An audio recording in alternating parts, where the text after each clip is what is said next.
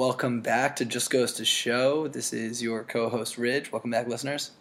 Hey everybody, good to have you back. Uh, coming back with another Monday here, packed weekend uh, of Premier League action behind us here, celebrating MLK Day off work. Love MLK Day. Yeah, it's been great. Um, really good weekend of football. Excited to catch up a little bit here, um, get into some storylines, a couple of fun things we got planned. But anything on your mind to start, Jack?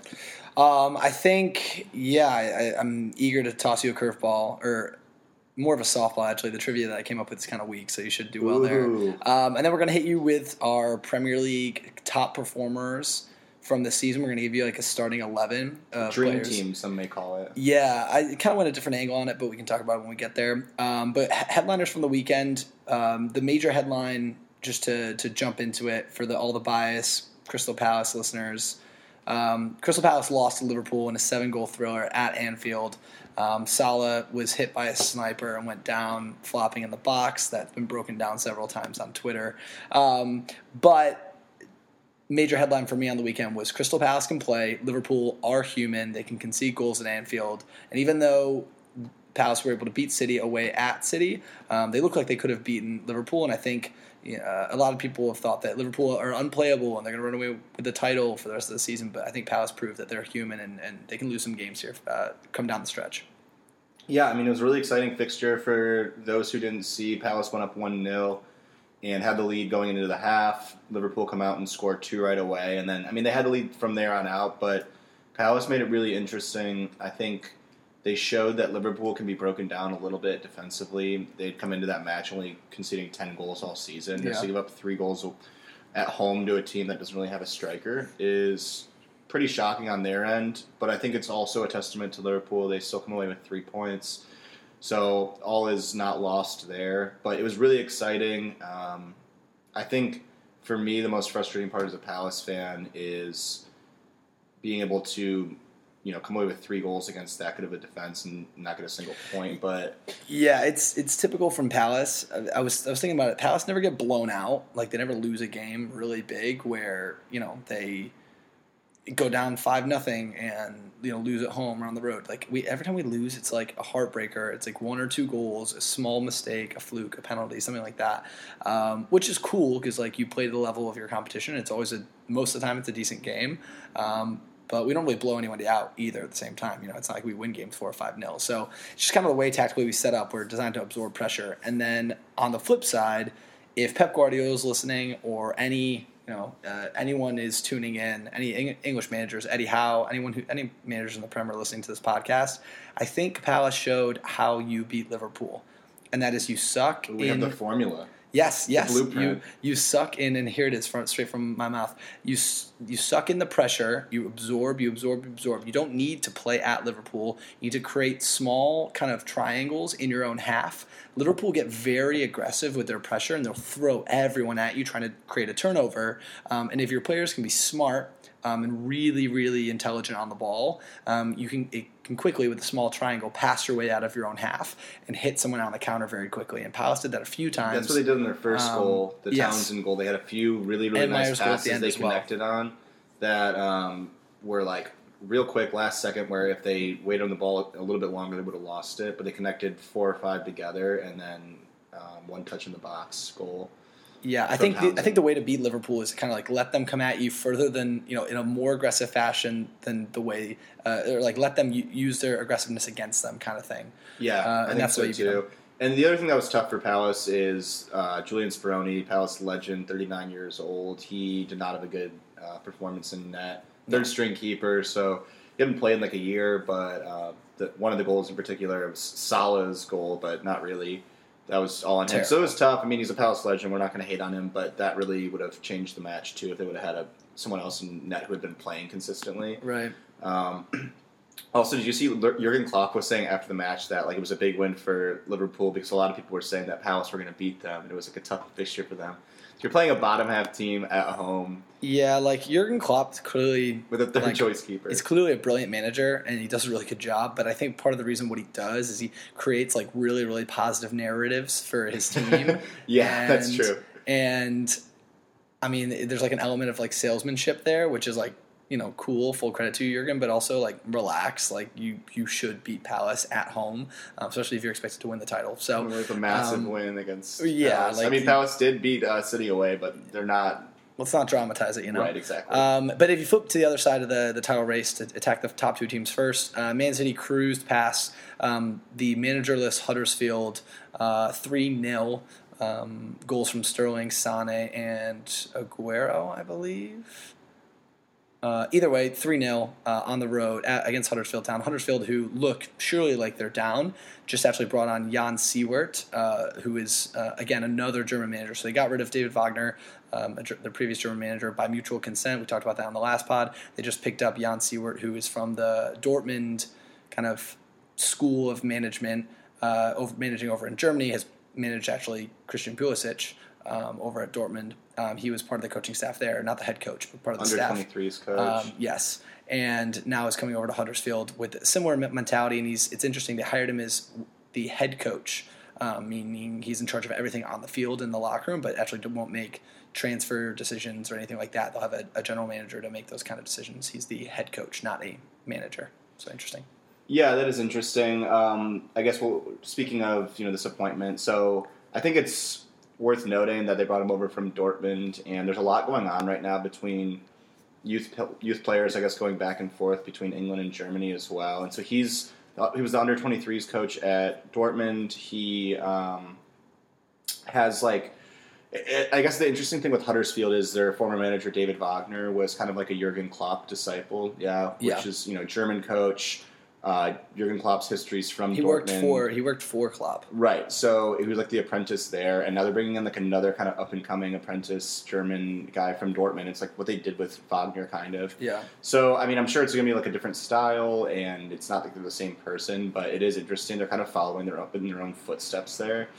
I I think hopefully it'll work out well. I think um, Dortmund have like a culture there of winning, kind of like bringing guys up from their youth academy, and so it'll be interesting to see that at Huddersfield.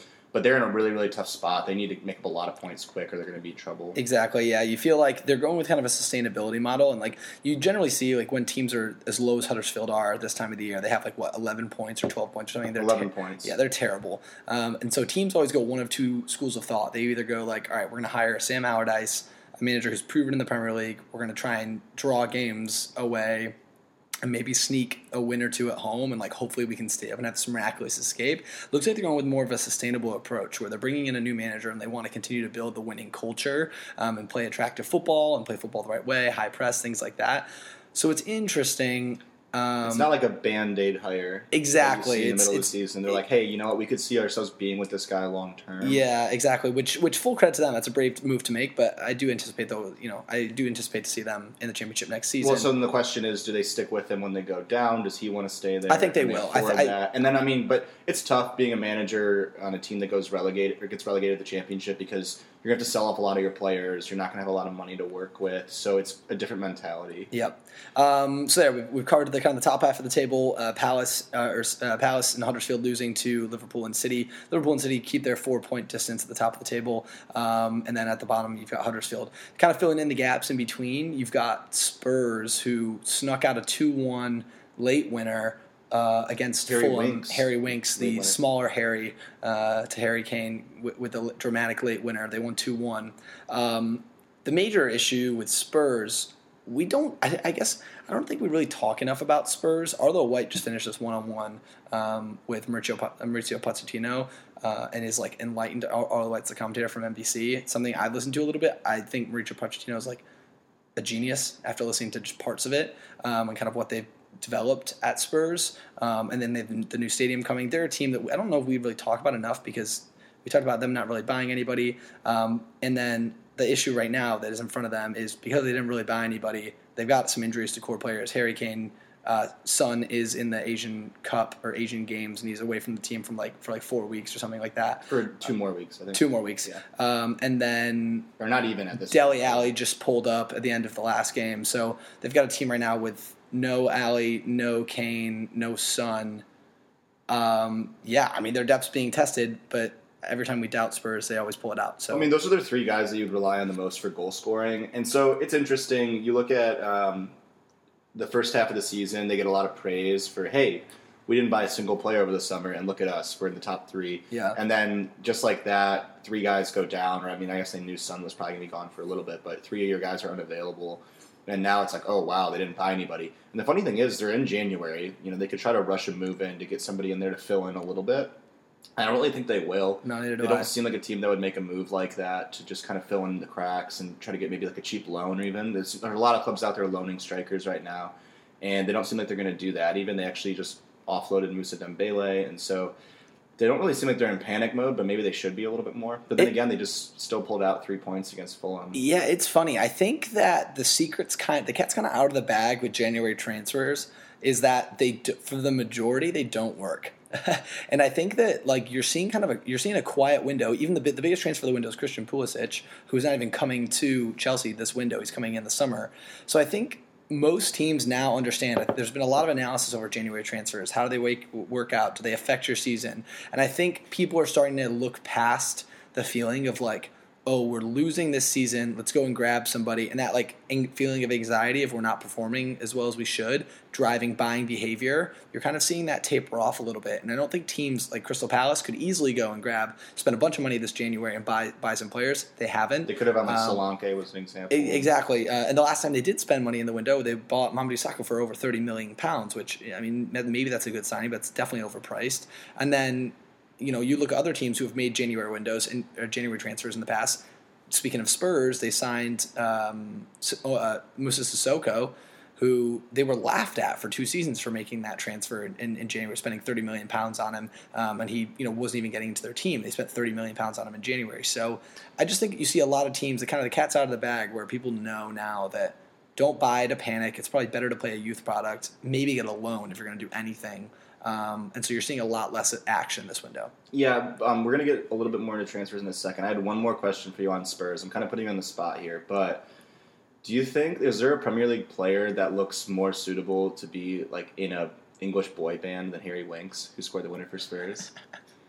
I don't know. I mean, his name kind of works. If you haven't seen a picture of him, He does kind of look like he's in like, yeah One Direction. He totally could. Harry Winks, like he could walk off the pitch after a match for Spurs and like walk right into a concert for One Direction or something. I swear to God. Yeah, I kind of think Koscielny from uh, Arsenal could be in like a French boy band, but He's, he's, a little bit older. More yeah, he's got, like, a different Maybe style. it's Giroud. Him and yeah, him and kind Giroud, they, like- they like retired. Their their band like was big in like the early 2000s, and like now they're past it or whatever. Yeah. Um, anyway, so um, there really hasn't been a lot of transfer news. Like we were talking about, you, you were kind of saying there. There's not a lot of big moves in January right now. Yeah. A couple small ones. Um, so just like some lower Premier League teams that might be trying to make moves to reinforce themselves, stay up. Ryan Babel went to Fulham. Um, he actually came over from um, Ajax at this point. He had been there a couple of times, right? And he played for Liverpool for a while, or ex- excuse me, from Besiktas. Yeah, I at was this about to not Ajax. Um, but he was at Liverpool for a while. He's 32 now, um, so like another attacking player for Fulham to try to get some more goals. And what do you think of that? Anything? Yeah, Ryan Babel's an interesting transfer. He was at Liverpool a long time ago with like that John Arne Riise, Steven Gerrard, um, Robbie Fowler team. Like, and I remember when he was coming up, people he was kind of highly touted and then fell off and, and got phased out of the team. Good for him being coming back to England. He He's had some discipl- disciplinary issues as well. yes, he's, he's he's got his hair is like dyed red, so he looks like like a crayon when he's running around. it's really weird. Um, it's weird, but he looked really good uh, on the weekend against Spurs. So full, you know, full credit to him being back in the Premier League. Thirty-two. Hopefully, he's a decent year and plays one more year after that. Um, on the theme of kind of fringe strikers in the Premier League, Oumar Niasse uh, finally left Everton uh, to join Cardiff. I think that was just um, a loan, though, wasn't it? Uh, yes, yes, uh, for, for the end of the season. I think so. I think you're right. Um, that's a transfer that, you know, if you're thinking about sexy transfers, that is at the bottom of your scale. I love how whenever we bring up Car- Cardiff, we just blast them, even when they try and make transfers. But Yeah. um, yeah, I mean, we don't even really talk uh, a lot of smack towards Everton necessarily, but he would be one of the few guys in their squad that we would be hating on. I mean, we're kind of biased. He flopped around a lot against Palace. yeah, he just runs around kind of like a headless chicken. Like he's a he's a he reminds he's just like a striker with some pace, and I guess he's not even that fast. He just doesn't stop running, and so it's like it's, it's cool, but he doesn't really do anything for me. So Yeah, confirmed that is just a loan deal, but still, I mean, I guess Cardiff don't have anybody going forward, so that's probably still an upgrade for them. Yeah. Um, and then another one. So this kind of hits close to home for us a little bit. But Yannick Bolasie uh, was on loan at Aston Villa, the championship, getting recalled by Everton. I don't really know if he'll get into that squad at all. He wasn't playing great for Villa. Uh, he was coming off the bench a lot. Yeah, he's he's back at Everton. He says he wants to play. This this is how desperate we are for transfer news. We're letting you know when players get back from loan from their championship clubs. Um, again, the January window is not thrilling. Bolasie is a player who we like personally. Um, shout out Nick Harmon, uh, who was the end of the last pod with his with his trivia. He um, considers himself very close personal friends with Yannick Bolasie, although I'm not sure Yannick would say the same. Um, so we follow Yannick, but hopefully he you know, turns it around at Everton because his career is quickly getting getting away from him before he gets into his 30s and becomes obscure. Um, the other name that we'll throw around maybe the the last the transfer that we're hearing might come through by the end of the window. It seems like it's coming through days, soon. I've heard pretty good things. Would be. Gonzalo Higuain going back to play for Maurizio Sarri at Chelsea, uh, and then Alvaro Morata, Chelsea's big name striker, going back to Spain. I think. He'd, he'd be Um, going to Atletico Madrid. Yes. So th- anyway, th- those are I mean those are big names. Alvaro Morata was a, I think a 57 million pound signing for Chelsea, a huge name from uh, played played at Real Madrid. And then Higuain, Gonzalo Higuain's an Argentinian striker currently playing at AC Milan, um, and can't really get in the game. I watched AC Milan play this morning. He didn't really he, he didn't play, um, and he's become coming under a lot of criticism from AC Milan's head coach Gennaro Ivan Gattuso. So the, the news with uh, Higuain is apparently they were waiting on a replacement, which they have. Um, Piatek, uh, another striker that they signed. Anyway, talking Premier League here. So Higuain would be moving on loan to Chelsea for the rest of the season, and then in turn um, they would be sending Morata over to Atletico Madrid on loan, and it sounds like with an option to buy for like between forty and fifty million after that. Casual, yeah. So I guess basically what Sarri's saying is Morata's not going to cut it here, but we probably still need someone to replace him. So um, I guess Olivier Giroud Giroud's not that guy, so let's bring in someone else. Yeah, I, I, I, you gotta feel bad for Olivier Giroud. He again, he had that. he seems like he, he's always smiling. Though. he had that failed boy band, and he still can't get a game in. Um, and he, I mean, I guess he won a World Cup this summer, so I don't feel too bad for him. But like, he's sitting there on that bench, screaming out for playing time, um, and he can't get goals and can't get minutes. Now, also, I did say I was watching AC Milan this morning. I was watching a little bit as well. I'm like 90% sure Gennaro Gattuso was Juuling. The head coach for AC Milan was hitting his Juul. He kept they On the kept cutting sidelines. into him up like in his area, and he had his fist over his mouth, like someone who was drooling but trying to hide it. Like I think you're, you're not supposed to drool at the train stop. A couple of my friends will try to like sneak little puffs, and that's what it looked like he was doing. You couldn't actually see a Juul or an e-cig or whatever it would have been, but it sure looked like he had one. Yeah, like uh, that, that that blew my mind. And funny thing is, like he, and then we're talking about them going to Sarri, and I know, Sarri's sorry, like a huge smoker, his, so it wouldn't surprise me. And they all try to, they all smoke. Italians, man, they love it. They love it. Um, that yeah, he's either Juuling I'm or pretty he, sure though. like, Don't quote me on this, but I think Juuls are like pretty heavily banned in Europe at this point. They, um, they nipped him in the bud pretty quick. So yeah, there you go. Uh, for the local police officers in around Milan, if you're listening, we think we've found a culprit. Yeah, Um, go confiscate, yeah, it from him. yeah, go get it. Um, but yeah, I think I don't know the the other thing with Higuain. Higuain's a huge name. He's been on this uh, like on the international uh, international scene with Argentina. Been at a couple huge clubs. Been at Napoli. Been at Real Madrid. Um, and he's always kind of. I mean, for me, he's a lot like Morata. They both bounce around a lot, and I just think that if someone's a truly a good number nine, you don't play for that many teams. It's a, just a little weird. It's kind of a, it's a red flag for me. Um, and I know I just think Chelsea have. I would rather see them like go to go internally and like try and play someone either from their academy or play Giroud, who they already have, as opposed to like going and buying. That doesn't work. just- they have to sell their guys from their academy and then buy them It just seems like more of the same. Like uh, Chelsea. I, So know, I think the thing was, I mean, with Higuain, I think it's worth it if they're going to get him on loan, try him for six months. I think the thing right now, and we kind of talked about this a little bit earlier, you and I did, with Chelsea is Sarri's really rigid when it comes to his system. He like wants to implement his formation, his type of style that he brought over from Napoli, and I don't know if they really fit that. He has um, basically hasn't given Morata much of a chance lately, and so they have Hazard kind of filling in that striker Yeah. role, which is what he did with some shorter guys like that back in Napoli, and it worked, but it's not working as well right now, and they're not very consistent with that. I think they need they need a forward to play above him, and so maybe that is Higuain. I think it's worth trying, um, but that might be part of their issue is that he's just not really mixing it up enough. Yeah, which kind of so which segments really well into our uh, our next two talking points here before we get into trivia. There were two huge things that happened in the media over this past week. Uh, one with really famous managers. Yes. Uh, first one, Maurizio Sarri, about 30 minutes after they just lost. Chelsea lost to Arsenal over the weekend 2 0. Um, and, you know, Hector Bellerin out for the season with a knee injury. Sorry, Hector. Uh, you're very well Big win for Arsenal. We're not really going to get into it, but shout out Arsenal, huge win. Yeah, anyway. well done. Unai Emery, again, my guy. Um, but with about 30 minutes 30 minutes after the game, Maurizio Sarri called a press conference with a translator and if you haven't if you haven't seen it, I would encourage you just to search on Twitter, Google it, watch the video.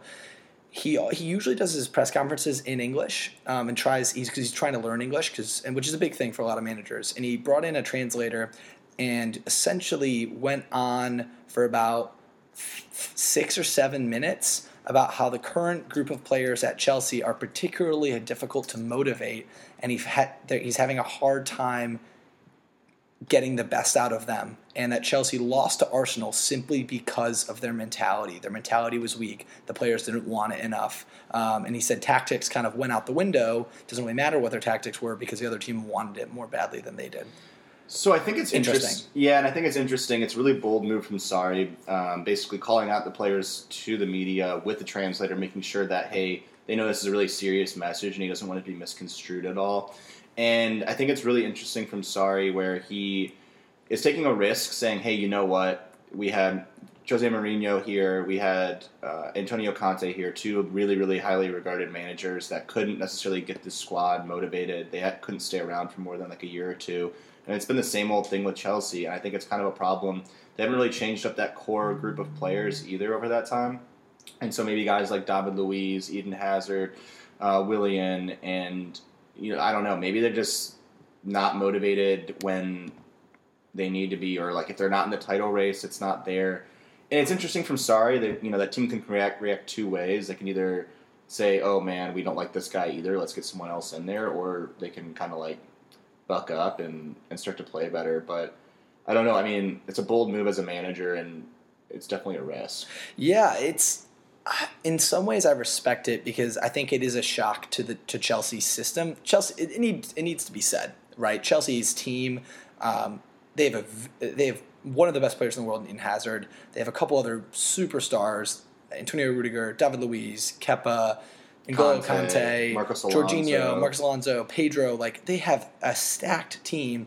And managers are kind of coming in and out, right? Like, say Sarri doesn't make it for the end of this year. That in, uh, three managers in the last four seasons and they're supposed to be you know, you think flashback to like middle the 2000s, they were winning everything. They were the Man City or the Liverpool. And so I think a shock to the system is needed, but I don't know if it's going to work. And I don't think it's going to work because I don't think I think Sarri was way like bad management tactics 101. Like he was way too accusatory towards his team. I think if you're trying to fix a motivational issue, you need to call it out for what it is. But if your issue is motivation, how fucking demotivating is it to get yelled at in the media publicly by your manager who's using a translator for the first time ever? That's like the most demotivating thing. That's like the most ruthless, demotivating, like borderline unfair thing. And if you have a motivation issue, I don't think that's the way to solve it. I think you need to do something a little bit more with, you know, more radical candor where you take your team and do it in the locker room, maybe say some of it in the media and then say, hey, me as a yeah, manager, I need to improve. I don't, I, well, maybe he does, has done it in the, the locker room and we haven't maybe, seen it. Maybe, you know, yeah. maybe it's gotten to that point where he's, he's obviously, if he had the translator plan and everything, it's something he's thought about doing for a while where he you know, it wasn't just like a spur of the moment, I'm going to blow up at a press conference. It was definitely more calculated. So maybe he has tried other methods that haven't worked. But all, all in all, I mean, I think there will be some players in that on that team that definitely don't react the right way to it. And so overall, we're going to have to see how they come out their next match. But it was really interesting. The other, um, we can move on, I guess, unless you have anything else there. Yeah, I just say, quick prediction just goes to show. I'm, I'm going to say, Ridge is going to say that by the end of the season – Chelsea aren't in the qualifying for the Champions League because I think this is the turning point. I think it's going to get ugly. I think it's going to be almost like Jose at United. But well, that's interesting. I mean, I also think that the other we didn't really talk about too much, but Eden Hazard is potentially on his way out the door to Real Madrid, which is another storyline that's a distraction and that's probably not good for their locker room. And I don't know so necessarily think I'll go that far, but I do think that at this point they just lost straight up to Arsenal and United's creeping, so they're three points ahead of both of them. You can hold me to that. They're very vulnerable at if this Sarri, point. if Sarri is their manager this time next season, I'll be I'll be surprised. Well, it'd just be the same old for them. Yeah. Um, so the other story that we wanted to briefly address this isn't Premier League, but it is uh, the English Championship, so one league down, and it's revolving a really high, highly like regarded manager as well, Marcelo Bielsa, uh, Bielsa, excuse me, who is the manager at Leeds United right now, who have been up at the top of the championship for most of the season, and so they were playing against Derby County, uh, managed by Frank Lampard, actually former Chelsea legend and uh, training leading up to the match against Derby, Frank Lampard or someone spotted some suspicious guy at the training ground. They like investigate a little bit more and realize it's a Leeds employee. So Marcelo Bielsa had been spying. Spygate. Uh, yeah, so they're calling it Spygate. They found him spying on their training session, and Bielsa come out comes out in the media and basically says that he's been doing this for every match for years, and basically owned up to the entire thing. Didn't try to hide it at all. So anyway, what are your thoughts? insane. Like so. uh, First of all, there's a bunch of different angles to this. I think Marcelo Bielsa is he's had a lot of success throughout his management career, and then he come what he did the way he so he he was asked about hey we, one of your staff members was found at Derby's training facility. What do you have to say? And he's like, he just owned up to it straight away. He's like, yep, that was me. That's my guy. We do that. We watch training sessions.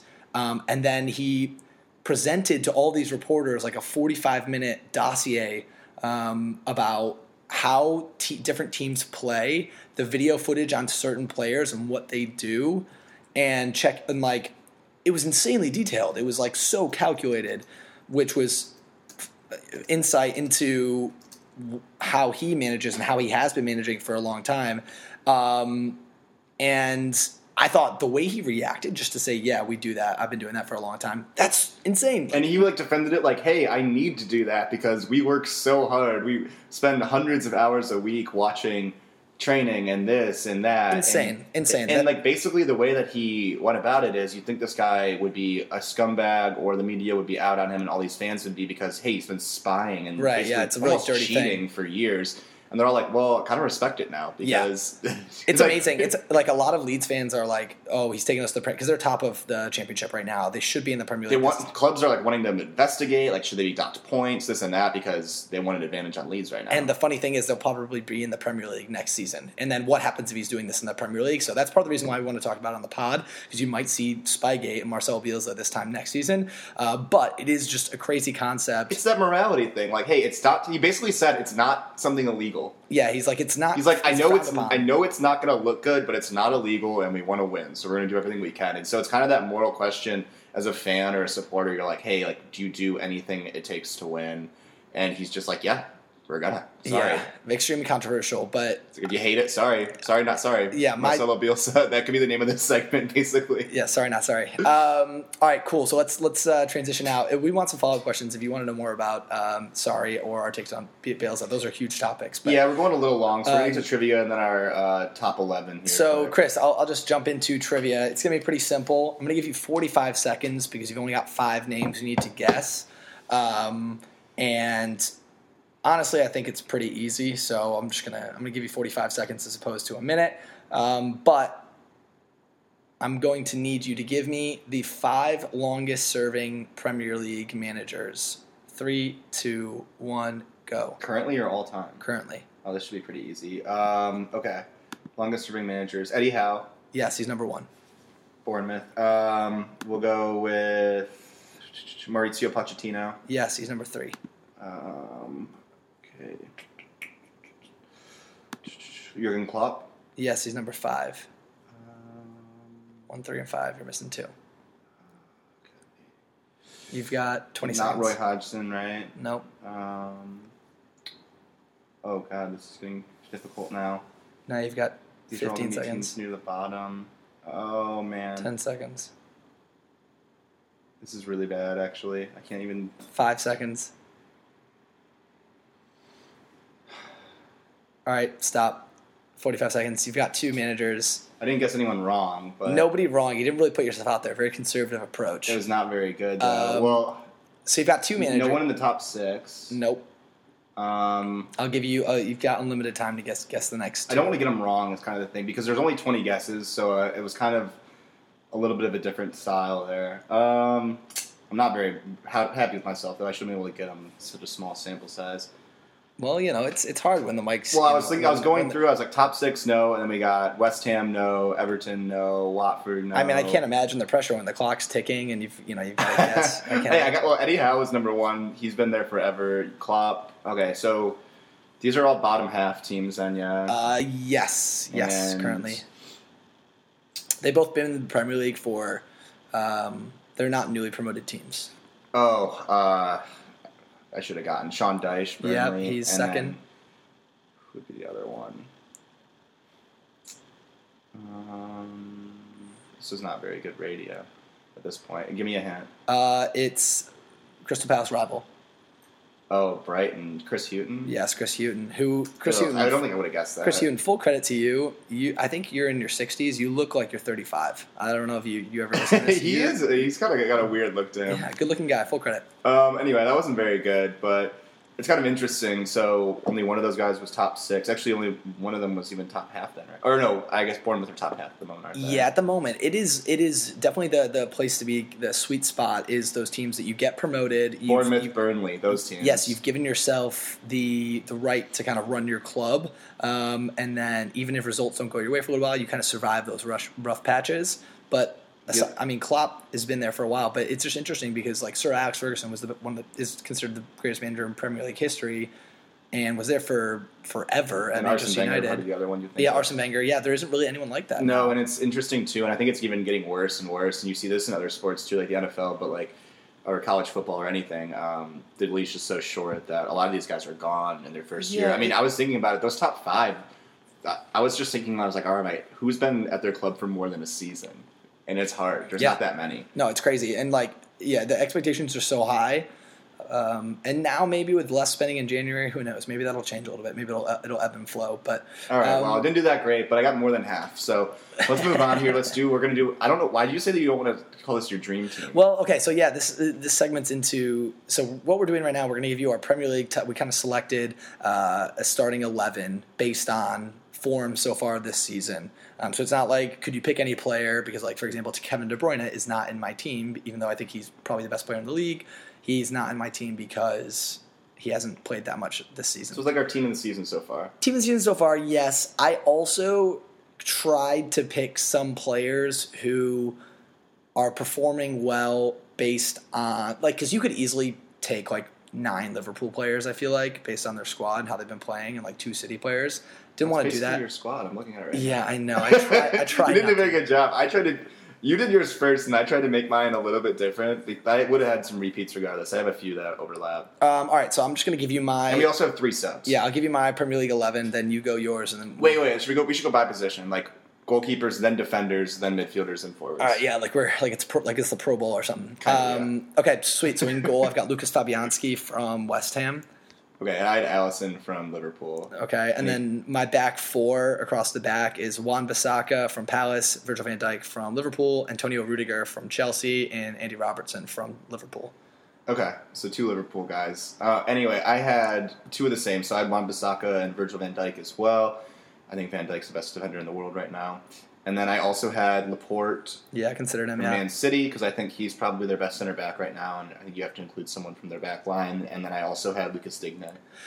yeah. Luca Dean, Lucas Digne, who- however you say his name. He He's um, been really surprising, and I think he's he's a good pick as a fullback here as well. Yeah, he's been very good going forward. Uh, for me, well, obviously Wan-Bissaka is a no-brainer for both of us. Wan-Bissaka, if he's in your, te- if he's in the team of the season coming into the year, I'll be shocked. Um, unless you know, unless it's just if if Unless they're like, well, I guess because Alexander Arnold's been hurt too. He would be the other guy that everyone's big on. Yeah, because Juan Kyle Walker's not having a great year. Kyle Walker, or Uh, probably Azpilicueta, who might have been over there. right, so. um, but AWB is is classy. I'm really nervous that a big team's going to come in and swoop in from Palace. But either way, two over two two players overlapping on our back line. I like Antonio Rudiger a lot. I've watched Chelsea a He's few times. good. Yeah, he's Uh, impressive. freak athlete, really quick, uh, and is starting to kind of become that almost he like came John from Terry. Bayern, didn't he? Yeah, he's a big signing that kind of went under the radar. Yeah, he's Ger- yeah, he's he's German. Um, I really, I really, really rate him. And then Andrew Robertson for me is probably the best left back in the Premier League at this time, which is crazy because you know people always retweet Yeah, his I- tweet from like eight years ago when he was like, "Oh, it sucks not having a job," and then like now he's like one of the best. I would have maybe in the league. picked uh, Robertson too. I just wanted to mix it up there and Yeah. not do like the same defense. But he he's been great as well. Um, so I'm I'm cool with that. And then I, I, we, we, Chris and I set out with different tactical We have schemes. different formations. Okay, and th- to be fair, this isn't how I would line up tactically. I just wanted to include these players that I would felt like would fit this mold. Actually, you know what I'm going to do? I'm going to make it a four-three-three. So I'm going to change it up. Bold move. You're just going to take one of your midfielders and put them up top. All right. Well, I'm Yeah, gonna. exactly. I'll, I'll, I'll give you my. Uh. I'll give you my my midfield five, um, and then we'll you can give me your three, and then we'll go. I'll go one to your three. Okay. Um, so my midfield five, I have in holding in a holding midfield role. I have Fernandinho and Roberto Pereyra uh, from Watford. Pereyra's been classy, as much as I hate to say it. I, he he's got really bad hair.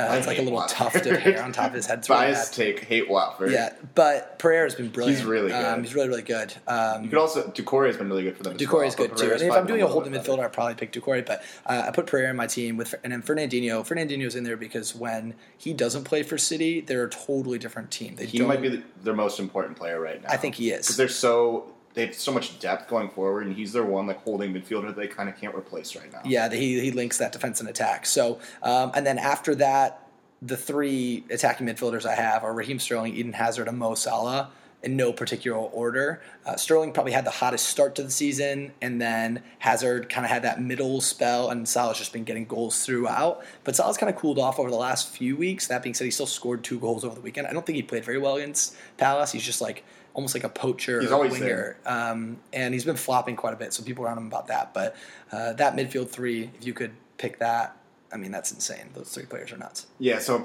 again, this is tactically, I don't know if I would win if I went- like up against your team the way I'm lining up. But I guess I'm doing three guys in the midfield here, so I'm gonna have Hazard as well in that group, Yeah, and then I'm gonna do Ryan Fraser from Bournemouth and Christian Eriksen from Spurs. like Eriksen. So Fraser is he one of the best three or best eleven in the Prem there? Like, no, of course not.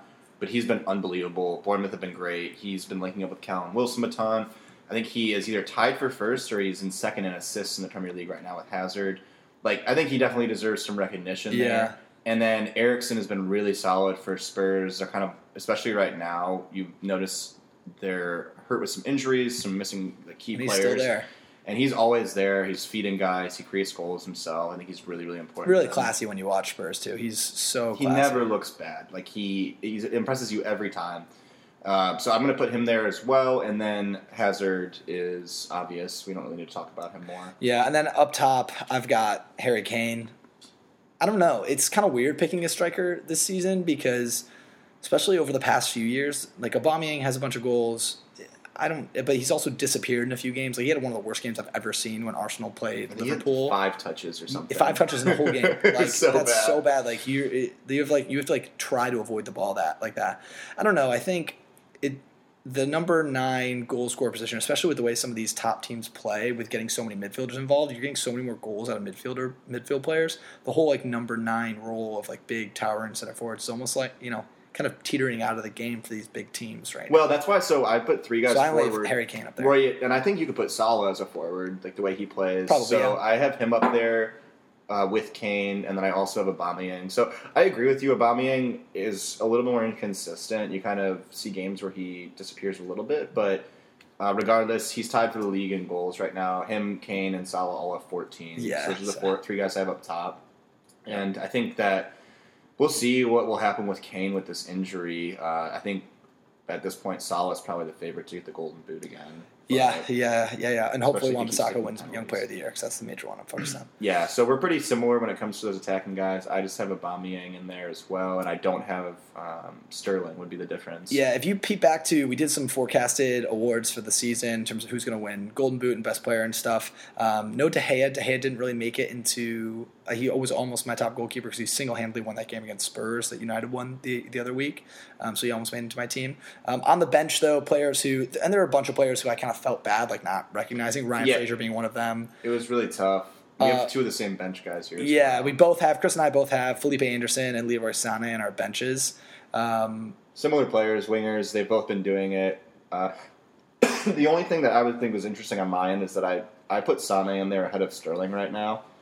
Uh, Yeah, you you're a little no bit bigger. You're a little higher on Sterling than I am. I love Sterling, but I just think Sane's been unbelievable. I think I saw there's a stat that he's uh, been involved in a goal in eight of his last nine home starts. Yeah, it's impressive. He's, He's good. really, really I mean, I'm, yeah, I'm not going to say. Yeah, he's brilliant. You could put Sterling there too. Uh, and then I've got Roberto Pereira, the Leicester outside back, who actually started this past weekend when Leicester lost to Wolves 4 3 in a thriller. He actually started at right wing, like right midfield. Um, and he's been really, really classy. He had an own goal this past weekend, but he. Until this week, yeah. he's- Yeah, um, he's had he's had a lot of assists from the right back position, so much so that they actually started him a little further forward. So he's been in my uh, me and my subs as well. Yeah, I just decided that I didn't need a defender on my bench, so I went with Rashford. as Yeah, bold move. Uh, three attackers on the bench, but I think Rashford.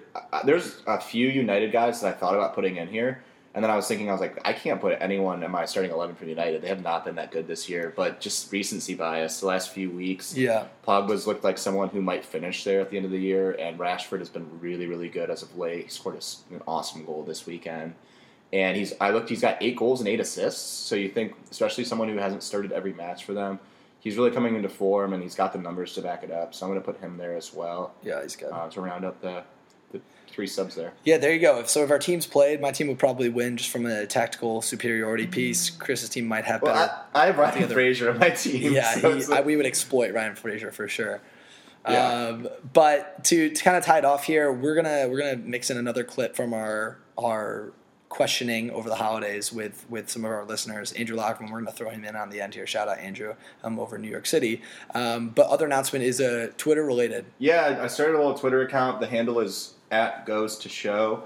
Um, oh, at goes to show pod, excuse me. So give it a follow if you haven't already. We'll be tweeting out like links to all the episodes, maybe uh, tweeting some interesting like funny stuff um, from other accounts we we follow on there, and then also like if you want to do any questions and answer topics we want to talk about, anything like that, just shoot us a little message or a tweet, and that'll be a good way to communicate. Yeah, um, that way you guys can, uh, we can share updates every week. In terms of We when- might do some like Q and A stuff, maybe some polls, things like that going forward. We try to get a little more interaction, but We- it'll only happen if a lot of people follow us. So do that. Yeah, followers are, are tight. Um, also, Chris and I wear jerseys whenever we do this, so we wear kits. Like Yeah, we were going to talk about maybe incorporating them. So what are you wearing today, Jack? We're, I'm- we've been doing different ones every time. I'm time. wearing my yellow Crystal Palace alternate third kit with like it's a, red and blue stripe down the middle, um, and it's Max Meyer on the back. Max Meyer scored his first ever Crystal Palace goal against Liverpool. first Premier League goal. Uh, first Premier League goal. Yes, Yes, yes, yes, you're right. Um, and then what are you wearing? I have it's there's no name on it, but it is a Boston United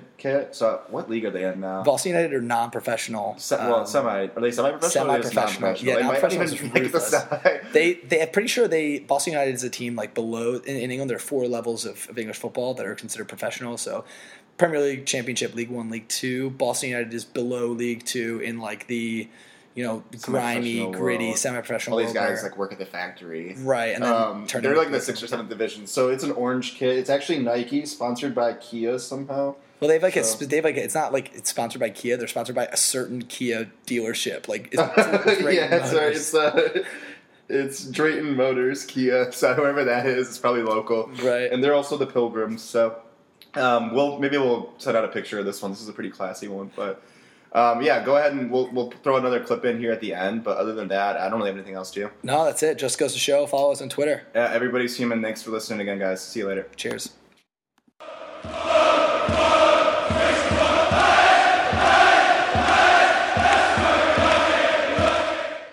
Right, welcome back, Andrew Lockman to the pod. Andrew, who um, was just in England for the Palace victory over Man City and is famous for getting sacked within the first six months of any job he gets in Football Manager. Andrew, welcome. Thanks, lads. All right, Andrew, you ready? Yep. We're coming at you in three, two, one, go. Favorite Premier League player? Wilfried Zaha. Least favorite Premier League player? Phil Jones. Favorite Premier League goalkeeper? Vicente Guaita. Best style in the Premier League? Man City. Favorite Premier League manager? Uh, Jurgen Klopp. If you played, what position would you play? Central midfield. Favorite pint? Strongbow. In ground pie, favorite. Uh, Chicken Balti. Favorite FIFA 19 team to play with? PSG. All right, you've got to start, sit, and captain these three players Salah, Hazard, Kane. Start, sit, captain. Uh, Captain Salah, start Kane, sit Hazard. That's a wrap.